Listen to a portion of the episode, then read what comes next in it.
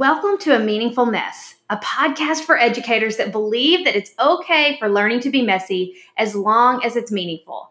I'm your host, Andi McNair. I'm a wife, mom, author, speaker, and passionate educator. I believe in the generation of learners that sit in today's classrooms, and I absolutely love helping other passionate educators find meaning in their mess. Let's get started.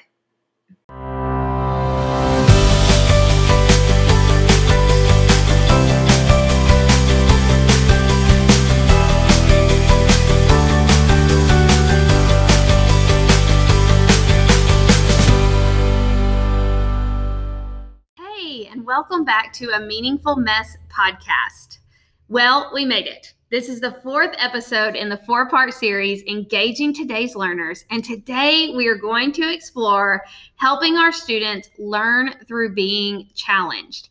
So, originally we were going to chat about competition today, but I decided to take a bit of a different spin, a bigger picture, if you will, and explore challenging our learners and what that might look like in the classroom. Challenge, by definition, is a call to take part in a contest or competition. Another definition explains the word as the act of inviting someone to do something that one thinks will be difficult or impossible. You know, I say it often, but it drives me crazy when people describe this generation of learners as spoon fed or coddled. The reality is that those are things that are done to them. If we don't want that to be the outcome, we simply have to stop spoon feeding and coddling. I'm not suggesting that this is easy. Let's be honest, most of our students know how to play the school game. We give them information, they take that information in, and then do something with it. Unfortunately, sometimes all that they do with it is regurgitated onto a worksheet or a test. There's never an opportunity to make a meaningful connection and it's that meaningful connection that results in real learning. So, what role does challenge play in all of this?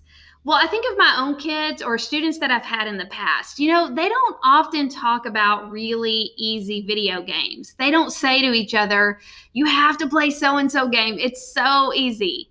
Nope. Instead, they talk about the games that are, you guessed it, challenging. They collaborate to share strategies and ideas to overcome challenges, and they're even willing to learn in order to overcome those challenges. Isn't that what we want to happen in our classrooms? Work that is easy or repetitive simply doesn't have as much meaning as work that is challenging. It's the unknown that sometimes draws us in and results in that willingness to invest that we've talked about throughout this entire series. Let's explore some ways that you can practically engage your learners through challenging them. First of all, I think it's important to acknowledge that challenges should look different for every learner. What is challenging for one student may be super easy for another, and vice versa.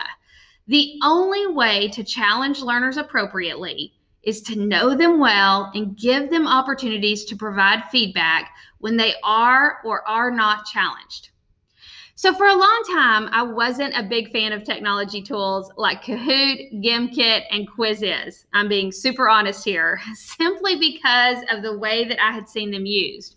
You see, I had seen them used in the classroom to review or go over content. The class would play the game, the winner would be announced, and then they would move on. Oftentimes, the winner was the same each time because they were just fast or they memorized the content more effectively than the rest of the class. I would watch as the rest of the class became disengaged because they knew who was going to win or they just knew they weren't going to win. I recently had a teacher explain to me that she mixes in pop culture questions and other topics that aren't related to the academic content so that everyone has an opportunity to be, be correct at some point or another. I think that's such a good idea and such a great way to get them to that willingness to invest. When she shared that, I was like, oh my gosh, you're a genius. That is a great idea. One of the things that I also, just that I flat out didn't realize, um, I'm not sure why, but I don't think that I ever took time to really look into the feedback that you can receive from using these tools. If you take the time to be intentional and purposeful about what you ask, and then use the feedback option to look at the data from the games that are played, all of these tools can have a huge impact on the learning in your classroom. I also like that these tools, Kahoot, GimKit, Quizizz, they give the option for students to work on challenges independently. In other words, it doesn't have to be a live competition, but rather a personalized challenge in which they have time to think through their responses to each question. So, the bottom line is that I do believe that these tools can be meaningful in the classroom when used with intentionality. It's just a matter of knowing your learners and being purposeful when challenging them. Goal setting is a great way to encourage your learners to challenge themselves. By setting goals in the classroom, they are able to personalize the learning. SMART goals are super popular and used often in the classroom. If you haven't heard of SMART goals, these are goals that are specific, measurable, achievable, relevant, and timely.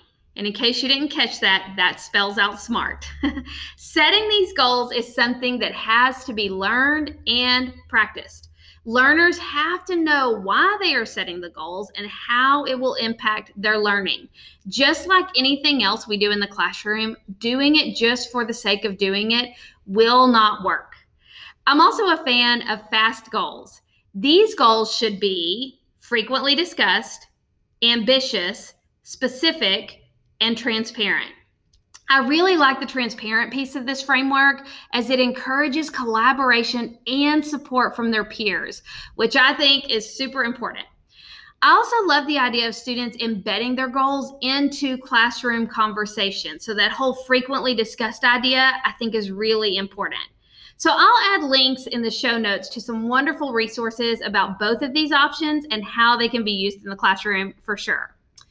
Another strategy that you can use in your classroom to challenge your learners is MDF, most difficult first. This is really great for gifted learners or high achievers. You know, it's important to ask ourselves before we assign work what mastery looks like. Chances are that a student doesn't need to do something 25 or 30 times to show mastery. So, the whole idea behind MDF is to give students the opportunity to show mastery by accomplishing the most difficult work first. If they're able to show mastery of the most difficult problems, chances are that they are ready to experience new learning or go deeper than what is being assigned. Finally, I'm a big fan of one minute papers. This strategy works exactly as it's called. Learners are given one minute to write a response to a question, reflect on what they've learned, or share a new idea. Challenge your learners to try this by asking specific questions and putting a one minute timer on the board or on your projector. Teacher Ready actually shares eight questions to ask students while completing the minute paper. And I'll link to this article in the show notes, of course. But some examples are what was the most important, significant, crucial thing that you learned in today's class? What was the muddiest point in today's learning experience? I mean, let's think about that. If they say there wasn't a muddy point or I understood everything, then they obviously weren't challenged today. I also like the question what is the main application of the material that we discussed today? So, how can you take this and do something with it? All of these will give you a glimpse into how challenged your learners feel. I also think that this could be done orally using Flipgrid you could give your students one minute to respond to one of these questions on Flipgrid. Such a great way to gain insight and give your learners an opportunity to share their thoughts and perspectives on what was learned that day. So, challenging your learners in the classroom is really not difficult at all. It's a matter of knowing them well, giving them opportunities to provide feedback, and a willingness to try new strategies and ideas. As always, I hope that you've at least found one thing in today's podcast that can be implemented immediately into your classroom. This is the last episode in our series, Engaging Today's Learners. We've talked about engaging through creativity, connection, curiosity, and challenge. These are only a few of the 12 C's of engagement discussed in a wonderful article written by Robert Ward. I've linked to that in the article in each of these podcasts, so check it out for sure. In closing, I'd just like to remind you that engagement is simply a willingness to invest from your learners. What can be done in your classroom to get that willingness to invest so that real learning can occur? Take some time to really reflect on the current level of engagement in your classroom. How willing are your learners, and what are some practical things that you can do to move the needle? Thank you so much for joining me today, and I'll talk to you soon.